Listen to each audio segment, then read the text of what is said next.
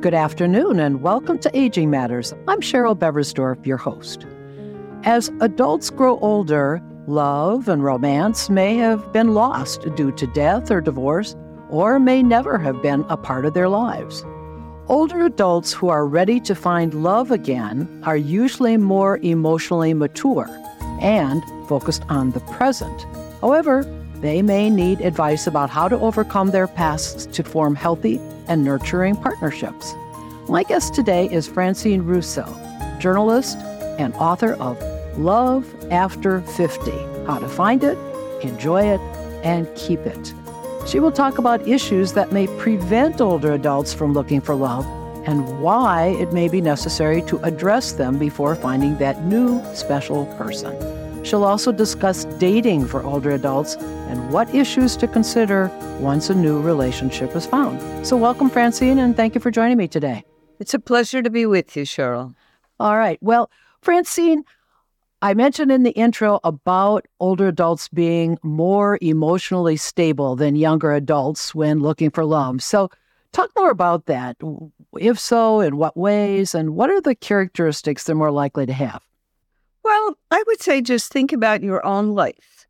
For example, when you were a teenager, every emotion was gigantic in the end of the world. And probably in your 20s, every heartbreak was the end of the world.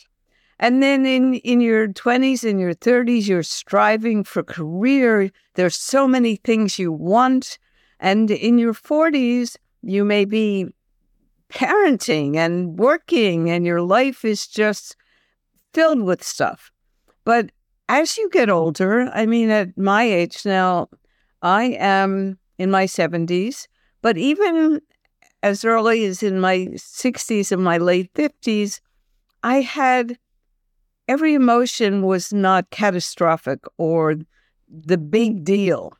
I didn't have big aspirations for the end of my life. I'd be, you know, for the rest of my life because I was living in the present.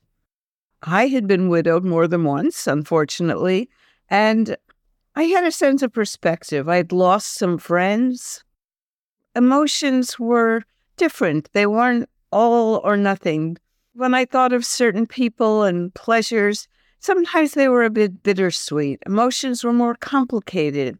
I understood I'd had many experiences and I understood my own behavior in the past. Uh oh, I've done this before. Let me stop that. And I understood when I saw somebody who was exhibiting a certain kind of behavior that really wasn't for me. So, you know, all of that, that kind of emotional stability and perspective and experience all of that makes us really good bets to form a good relationship when we're older, even if some of the ones in the past were not good. So, if you're going to begin the search for that certain someone, are there personal questions that an older adult should ask himself or herself uh, before beginning to take that journey? Well, yes. Chapter one of Love After 50 is called Do the Head Work. And by that, I mean make yourself emotionally ready. And what do I mean by that? I think of a woman in my book group who had been left in a very nasty way by her boyfriend. And she said, I know I'm not ready to date because right now the headline for my dating profile is Don't F with me. So if you're angry, if you walk down the street having arguments with your ex, you're not ready. You have to get to a place where your headspace is free. Also, if you're desperately grieving, you have to allow yourself time to mourn whatever loss it is, whether it's from death or divorce, and get yourself to a place where your loss is not the center of your life. In my case, I I was widowed young in my late 40s. Um, I married my second husband when I was 55. And when I first started to date, first, I, I tried to outrun my grief by dating too soon. And I had some very bad experiences. And I also was desperately needy. I was afraid to be alone. And so and my friend said to me, Francine, you know, desperation is not attractive. And I said, Yeah, I know, but I'm desperate. What can I do?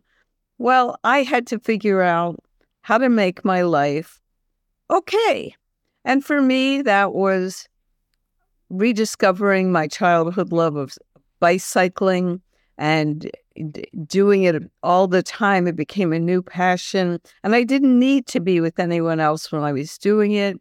I gave myself permission to go to the movies on a Saturday night. I love Saturday nights out. And I did it myself. I bought a ticket. I live in New York City. There were other single people there. I sat at an outdoor cafe in nice weather and talked to people at nearby tables. And I looked at the people going by. And I'm not going to tell you that that was as good as being with a great love. I was a little bit lonesome, but it was okay. And I was okay.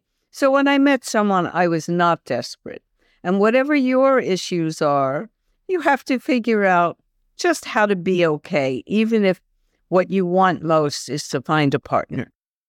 And it's really interesting what I'm hearing you say is is that you focused on not only getting into the best emotional shape, but even the physical shape in terms of riding your bike and doing uh, other kinds of physical activities as well. Well, that is true. And that also helped me feel more presentable.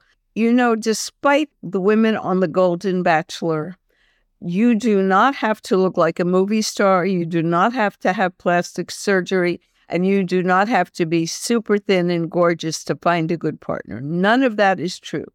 But you do have to go on dates feeling like your best self. You made an effort. You wore something you feel good in. You you were not wearing your sweatpants. You, you know, you dressed up a little. You were the best you you could be. And that's what I advise people. And believe me, I have seen photographs of many, many new couples in their 50s, 60s, 70s, and 80s, including the ones I interviewed for Love After 50. And um, they just look like regular people. Some of them look like pretty attractive regular people. Some of them are the usual the guy's bald and paunchy, the woman is a few pounds overweight, and they're madly in love. You know, you, it, you don't have to look like a movie star. One other aspect which I liked in your book was the comment about as you prepare to seek a new relationship, how might looking at a, the the parents' marriage, or in some cases the divorce, uh, for clues about what you're thinking about? How, how can that can be helpful? Well, the parents' marriage can be helpful in some cases. Um, for example, there was a woman I called Dorothy in Love After 50, and it took her a very, very long time to find the man who was actually the great love of her life when she was 70. But she looked at her parents' marriage her mother was very contemptuous of her father, who was an immigrant who didn't earn a lot of money. And she made a vow that I am going to be in a marriage with somebody I admire. She married somebody she could admire. He was a writer. And um, she thought she could be his muse, whatever. He was totally wrapped up in himself and had nothing to give to her. And so she said, You know, I want to be in a relationship where we are equal partners. And as she went through relationship after relationship, she had to work at it very hard, have therapy, think about it a lot. Eventually, she found this wonderful equal partnership and wonderful love, but it took a while. In terms of your own divorce, I think that is even more important because you have to ask yourself what are the qualities in this relationship that didn't work? Um, perhaps the person I was with was emotionally unavailable. Perhaps the person I was with was controlling. Perhaps I wasn't available. I didn't do the right things. So it's really important to figure out what went wrong and then you can make a list, you can write it down. In fact, I have some like exercises to do in Love After 50 to list the emotional qualities that did not work for you in the past, and then to list the positive versions um, of what you want. So that if you were with somebody who was pretty cold, you may list somebody affectionate and giving. Um, if you were with somebody controlling, you may list somebody who um, doesn't try to control me, you know, that kind of thing. And also keep your antennae up when you meet somebody. Look for those signs. You may not see it on the first date, or you might. A lot of narcissistic people, um, a lot of that shows up on a first date. Um, you know, somebody who only talks about themselves and never asks you anything about you. That that might be a sign, um, or it might be a sign that you're doing your usual thing and acting like a journalist and mm-hmm. asking question after question and never allowing the mm-hmm. other person to ask you anything. So you might if you're that kind of person, you might want to wait till the second date before you make any conclusion. But certainly early on in the relationship, pay attention to whether those things are going to work for you. And to that point, then, Francine, it sounds like as you again anticipate this this journey, this adventure, that you can envision what a positive future looks like uh, in terms of evaluating not only your own needs, but even identifying the, as you said, the emotional traits of your partner. It's it's kind of a big picture as well as a small picture. Am I reading that correctly? If you don't see a positive future, why would you date in the first place? And in fact, a lot of people go into it with some negative ideas like nobody will want me, there are no good people out there, I'm not thin enough, whatever it is. And those people tend to shoot themselves in the foot. You know, they, they mess up the dates, or there are people who write to them and they say, oh no, I don't like his picture. You know, eh, whatever it is, the thinking about a positive future opens up to you the chance to actually have it. Let's turn on to how to find a date. We think about when we were growing up, obviously, we had lots of opportunities for interacting and meeting new people. But you talk a lot about online dating uh, in your book. And help us understand that a little bit more. Why is online dating a good starting point for older adults? What what should they know about picking a dating site, setting up a profile? It can be a kind of a new experience for older adults. When I was widowed and in my 40s, and and I in my 50s, I was looking for dates. I asked everybody I knew to fix me up with some eligible person. And I would say out of asking 35 people, I had maybe two dates and they weren't very good. They, weren't terrible. It's just that these people weren't for me. And they just didn't know anybody who was available. So I went online. I I've mostly used Match.com because it's the biggest site and, and allows like great searches. Now I haven't done this for a while, but I still think Match.com is a great one. And there's some other great sites. But what I discovered is there were so many available potential partners. There were like a hundred of them at a given time. And while they weren't all appealing, there were guys that maybe I stood behind in the grocery store who lived in my neighborhood, but I never would have known they were available, single, not married, looking for someone. There, there was no way to know that. But when I went online, I found here are all these people announcing they're available. And that was fabulous. And there was also a safe way to communicate with them. A lot of older people tell me text messages are a little bit too fast and furious for their comfort. If you're comfortable with it, if it works for you, fine.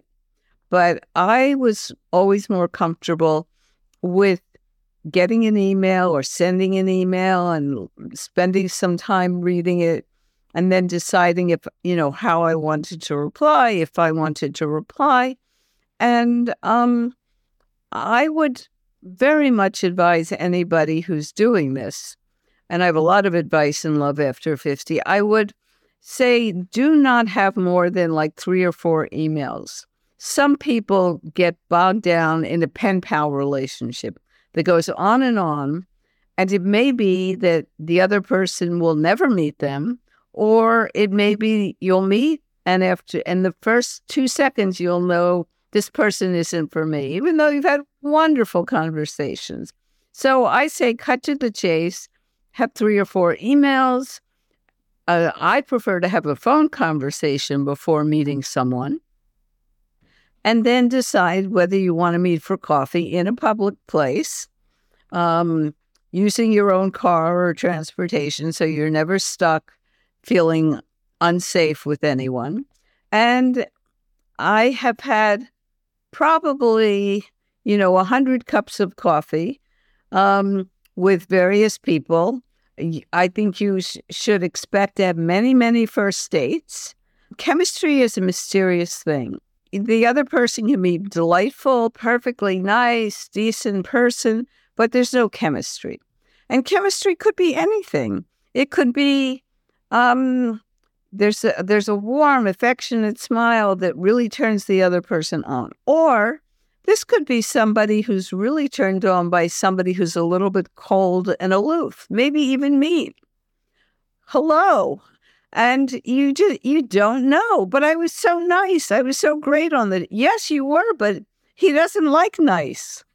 You, you just and you can't blame yourself. It has uh, usually that first state has nothing to do with anything being wrong with you. When you first decided to use match.com or if you were doing an, another site what did you think about in terms of setting up your profile? What did you want to share? What did you not want to share? What's what should our listeners know about how much they want to reveal about themselves?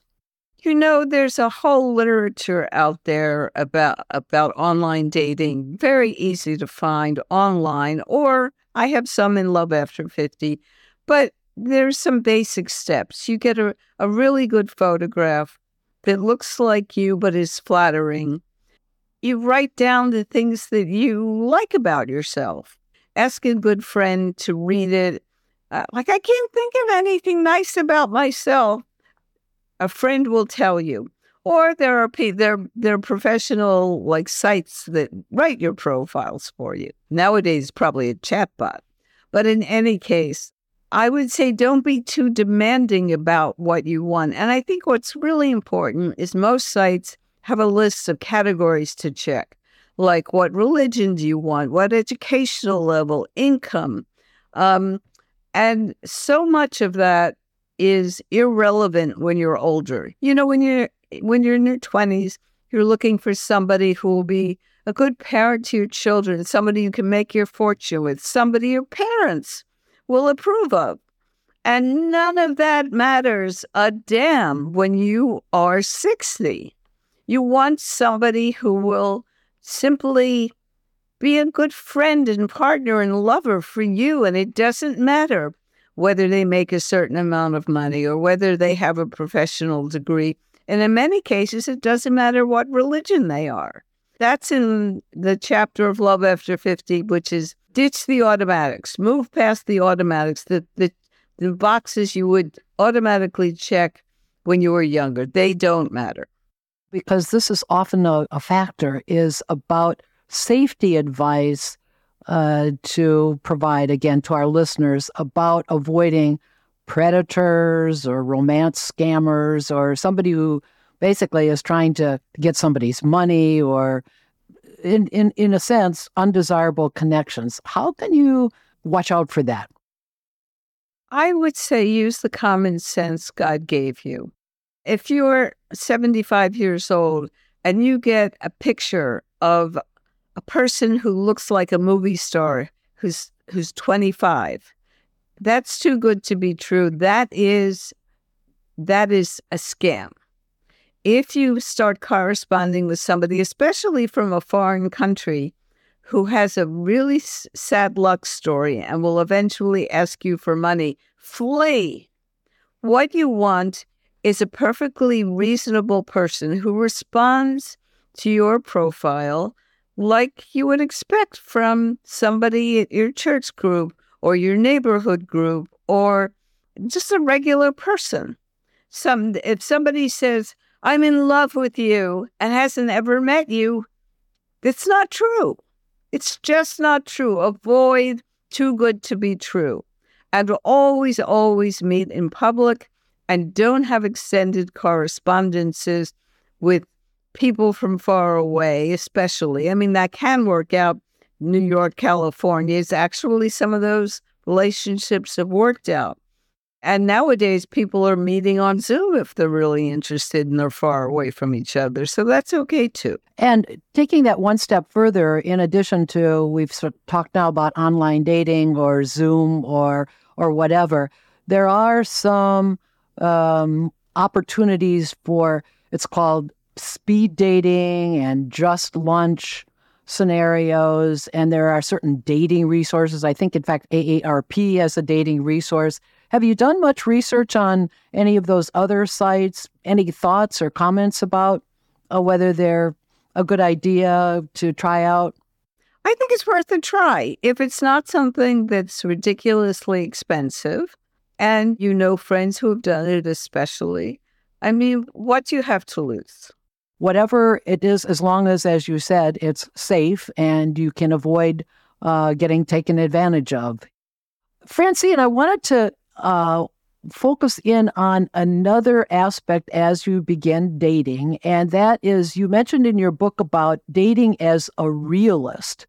And I wanted to kind of expand on that. How might one's own negative beliefs impact the success of finding a new relationship? You talked a little bit about feelings about oneself, but expand on that. Partly it's feelings about oneself, like I'm not attractive enough, no one will want me a lot of people also have negative beliefs about the dating process. You know, they're all, all the good ones are married. There's nobody out there. It's too much trouble. I shouldn't have to bother with this. There, are a lot of negative attitudes. So, for example, there was one woman, I called her Candace in Love After 50, and she was a very successful, beautiful, never married woman, about 50. And she had decided she wanted to find someone who was up to her standards, very attractive, made a lot of money, blah, blah, blah. And she searched and she she went on online sites, she went on like upscale sites. And when she looked at the pictures of the guys, she said, oh, he just doesn't seem attractive enough. And she just didn't meet anyone. And then she finally she hired a dating coach, which some people need. Um, and she decided that she would not pay such a such close attention to the photographs. She said she learned that men actually aren't that fussy about what, what photographs they put up. And very often, as she found when she started meeting people instead of just rejecting them, men were actually much more attractive in person than in their photographs. And even if they weren't the handsome movie star look, maybe they had a great smile or a fantastic laugh or, or made her laugh. And so for months and months, she just like passed everybody by because she had this rejecting attitude and nobody was good enough. And there are other people, Judy, for example, she just felt this dating process was too much work and she sh- she wanted to like meet people like one, two, three, cup of coffee, yes or no.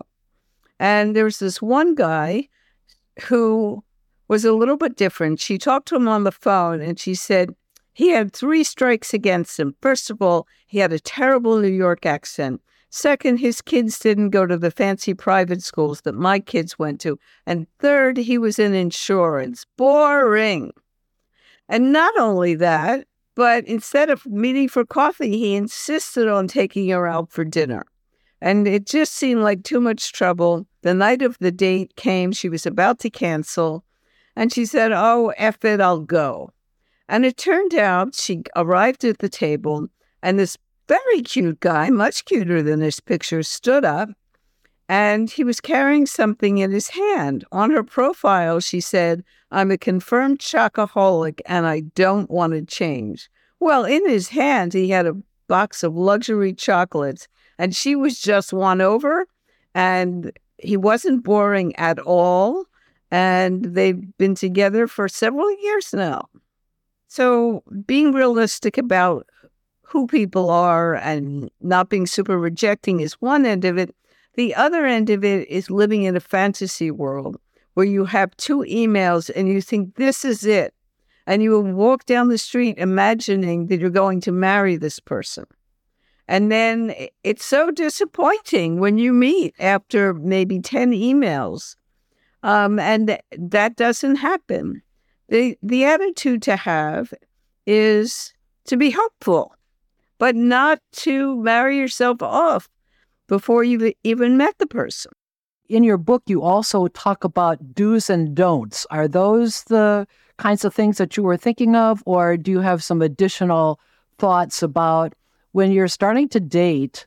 What do you need to do? Because again, I suspect it's going to be a lot different dating now than it was when you were dating back in high school or college. Yes, in Love After 50, I have a lot of do's and don'ts. And of course, the first one is to feel good about yourself when you go for a date. And be aware that if it doesn't work out, it's almost certainly not about you. It's about that mysterious chemistry. But also be aware that the other person may be uncomfortable or shy.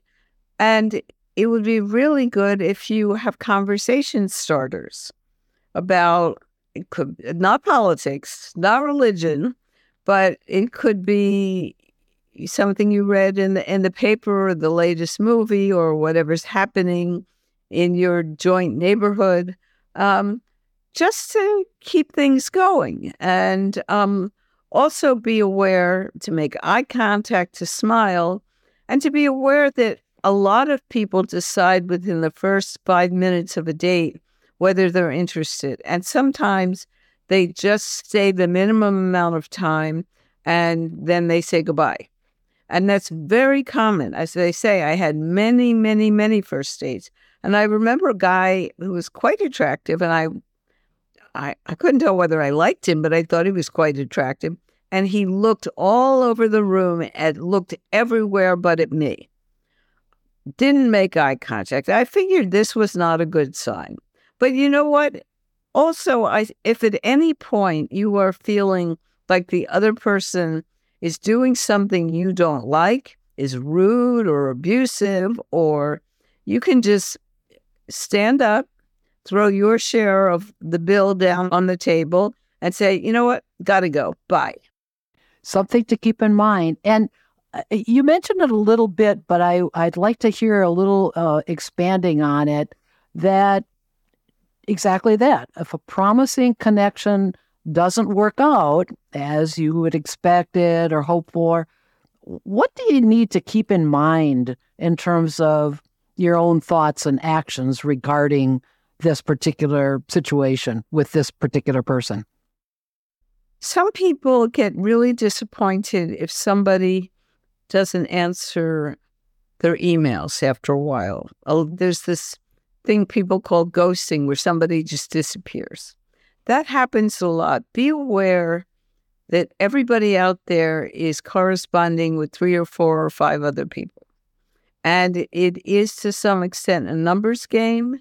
And they simply may have liked you just fine so far, but somebody else has just grabbed their attention. And that's the way it goes. And you yourself should be doing the same thing. You should be corresponding. First of all, women as well as men should be proactive. Don't wait for people to write to you.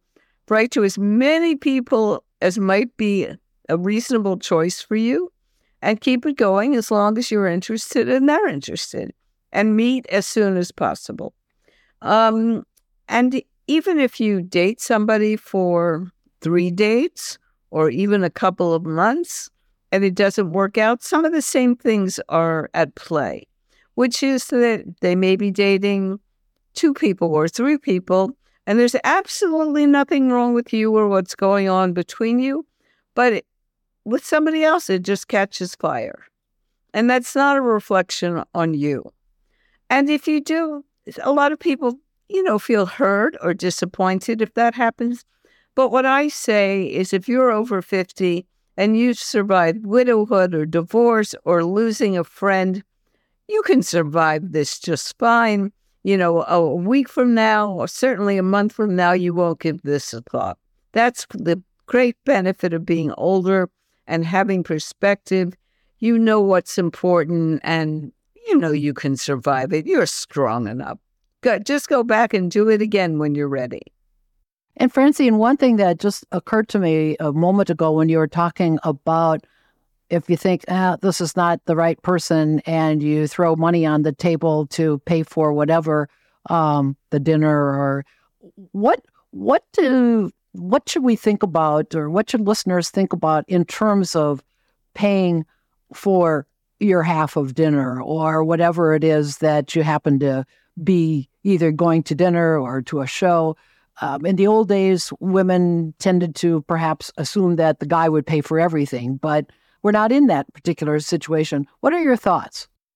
I I think that both people assume and should assume that they will split things. Now, if one person if one person says, "Look, I really, really would like to treat you," and you feel comfortable with that, then you can say, Yes, thank you. Also, people have different amounts of money. Very often, I've heard of successful relationships where the woman has far more money than the man. And they work something out where he treats for the small things and she treats for the big things. And it works out just fine. So it, it's not something that needs to be a problem, but that's further down the line once people are in a relationship. But at the beginning, I say both people should assume you're going to split it. I think it gives men and women more freedom. You don't feel indebted. Well, and that's a good segue into the fact that there might be a hope of trying a new relationship. So, help us know a little bit about tips to keep in mind when trying a new relationship. What what are some ways to know if yep this is this is the right one i you know this might be a keeper what what should we know i think this might be a keeper is is an easy one to answer. But what makes people older people tend to know fairly quickly if there's a relationship that does not feel right to them. Um, a therapist said to me older people get much better at catch and release. So after a couple of months, um, look at what's if there's anything that's bothering you. Um, one woman was had moved in with her boyfriend just because of rent possibilities. It was very early, and he said he was in love with her. Blah blah. But every night he would have long, intense conversations with his ex girlfriend. And she said, Look, if this is either you stop this and make your so I know you're available, or I'm out of here. And he did stop it. So that worked for her. Somebody else was with a very successful, like very accomplished person, but she said he had a, he seemed to have a sense of suppressed rage and nothing was good enough for him. And she asked, she said to herself, Do I want to live with that? And the answer was no. So she got out. Um, and the question I think you need to ask yourself is in this relationship, how do I feel? And how do I feel about myself? Because you want to be in a relationship where the the partnership makes you feel good about yourself. You don't want to feel critical of yourself or down or like you have to do all the work. And, you know, after a few months, six months at the most, you should know this and, and either move forward. In some cases, it's let's get a place together. In some cases, it's this isn't going to work. We need to just break up. And another aspect, which obviously is an important part of establishing a relationship is having sex with the new partner. And you devote a whole chapter in your book to um, the sexual relationship. So, what should older men and women think about and do before having sex with a new partner?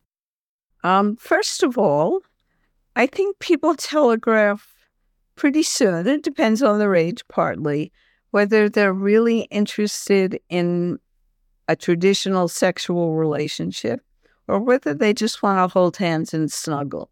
Because some some people in their 70s and their 80s oh, feel they're done with sex. They just want a lot of physical affection. I did devote a whole chapter in Love After 50 to sex when you're older because both men and women are dealing with physical changes. And I've got a lot of advice from really brilliant sex therapists about how to adopt a new model of what sex is. For some people, the old in and out still works fine with or without pills.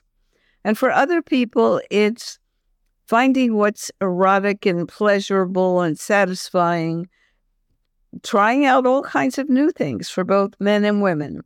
And one of the wonderful things about it is each person has to tell the other what they can do, what they can't do, what they need, what hurts, what feels good.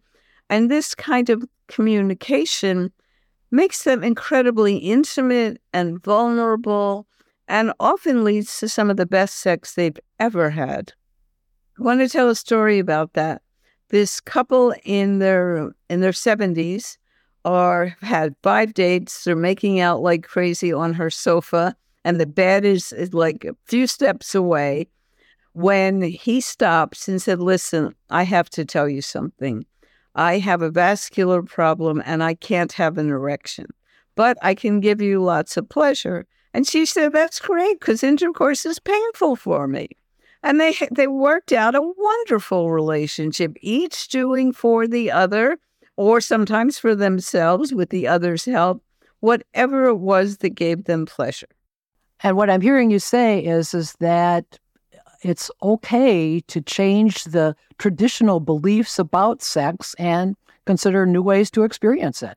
It's not only okay, it's absolutely necessary. And it produces great results. What's not to like, right? Right. another another factor which you brought up a moment ago besides the sexual relationship is living together or not living together, marriage or not getting married. Talk more about that. What what did you discover from your interviews, and what what should we know of those two uh, activities? This was very important in my own life and continues to be so. People in later life have a whole life that comes with them. You're not in your 20s and at, in your first job. You may have a house, you may have two houses. You may have a lot of money, you may have a little bit of money. You may have health problems, you may have long term care insurance or not. Um, you probably have children and children with certain expectations, adult children. And so it's a very complicated arrangement and thought process. You have to negotiate first with yourself what do I want? Some people love being in their own space and don't want anyone to live with them ever again. Uh, and they would love to have their their boyfriend, lover, girlfriend come over four nights a week and, or on the weekend and but never not live together. Each live in their own place. Other people want to live together, but they can't tangle up their financial relationships because it will affect her alimony or his um or his inheritance plans for his kids or all kind. There are so many financial and practical considerations when you're older and getting married really changes things and lawyers have got to be involved. Whether you live together or marry you need documents to take care of every contingency Suppose he moves into her house, but she dies first. Does he have to move out? Does he have a right to live there for life? Um, in Love After 50, I, I give a lot of advice and tips and questions to ask for every one of these eventualities. And it sounds like people really need to consider not only living together or, or marriage, but I wanted to bring up the whole aspect of children, uh, adult children, and uh, what that means, uh, starting from even the attitude about a new person in mom's life or dad's life, not to mention, as you said, the inheritance uh, or whatever uh, relationships. And uh, talk more about that. That's that seems to be an important aspect that older adults need to consider as they start seeking new relationships. My general advice to to parents is be sensitive to your children's needs. Do not say to them, You're 50, for God's sake, get over it. However, do not give them veto power over your having a relationship. In some cases, there are, there are children who are saying, Mom, you really need to find someone. Let me help you. I'll write an online profile for you. I know a lot, or I know kids who have fixed up their parents with their current partner, their girlfriend's father, or their friend's father, roommate's father, wife, uh, uh, sorry, roommate's mother. And um, it's great. But be aware that if you have a close relationship, father and daughter, for example, having a new partner will change the nature of your availability and your relationship with your offspring. You're, if you're a father, your daughter will no longer be the central person in your life. And be aware that for her, that's a loss.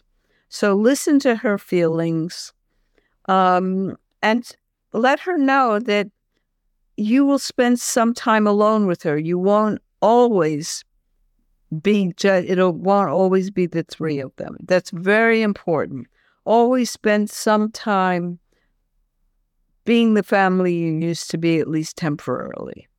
And, you know, be sympathetic to your kids and pay attention. If, if, if you're a, an 80 year old guy with a 25 year old woman and your kids say, Dad, there's something fishy about this, pay attention.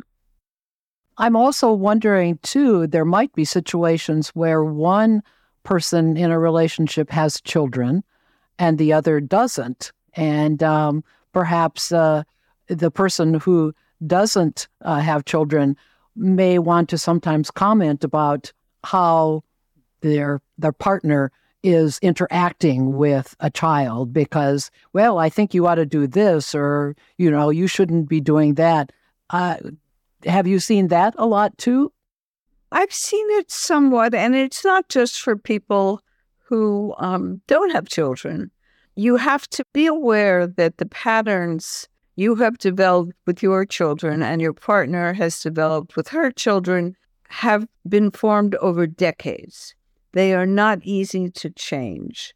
So mm-hmm. if your partner enables her son in a way that you don't think is healthy, you can carefully mention it you can suggest maybe they go into family therapy. But I would say be very, very careful and don't expect the person to change. What you do have a right to say is what affects you. You know, when we go out together, she doesn't even talk to me. She has to be polite. You know, there there's certain you can ask for yourself, but you have to be very, very careful about treading over the boundaries between parent and child with your partner. Taking that one step further, insofar as the relationship of the the parent and uh, the child, and also the new partner. Why is it also important to discuss some of these in advance? Uh, issues like end of life or health habits, experiences with illness and the medical system, disabilities, things that you didn't have to worry about when you were living in separate domiciles, but can also come up when you start a, a relationship.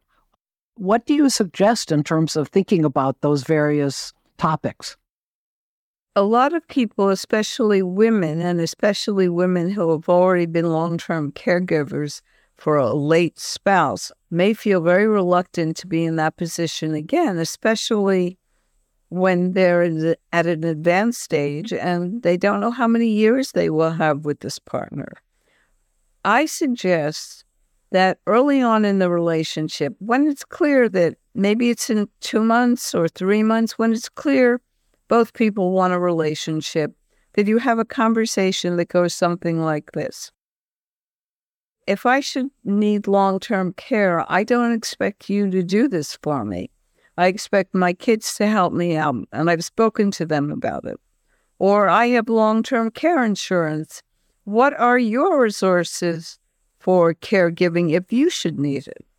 And then you, you have a conversation and you you work it out. Some some older people feel you won't take care of me, and that might be a deal breaker, but it might be a deal breaker for you. Also, the money issue is very important and it may affect your decision about whether or not to live together. Because if you live in your own home, there's much less expectation that you will be the caregiver for your boyfriend, partner, girlfriend, whatever. But it would also be good if, however it's going to be done, um, that gets discussed right up front. And I would assume that also even includes making decisions about end of life um, as far as the partner and the children. Well, it does. And the question is depending on whether you're married or not, I may decide that I don't want my partner to be my healthcare proxy. If somebody has to decide things at the end of life, if I can't I want it to be perhaps my older daughter. It's very important to have all those documents in place and um, discuss it. I mean, it's important to discuss it with the kids and make the right decision. But it's, you know, in some cases, you your partner may want you to be the healthcare proxy or the financial proxy. In some cases, not. But that's something that has to be decided depending on the situation. Well, we're just about out of time. And so I welcome any final thoughts that you have, Francine. I would say finding love when you're older is a wonderful, wonderful experience. And people may find that even people who have been happily married for years and were widowed may find that this relationship is very special, different, and maybe even better than any they've ever had. And I so hope people will take advantage of the help in love after 50 to find it. That's an excellent way to close out this interview. And I really, really want to thank you, Francine Russo, journalist, and again, author of the book called Love After 50 How to Find It, Enjoy It, and Keep It.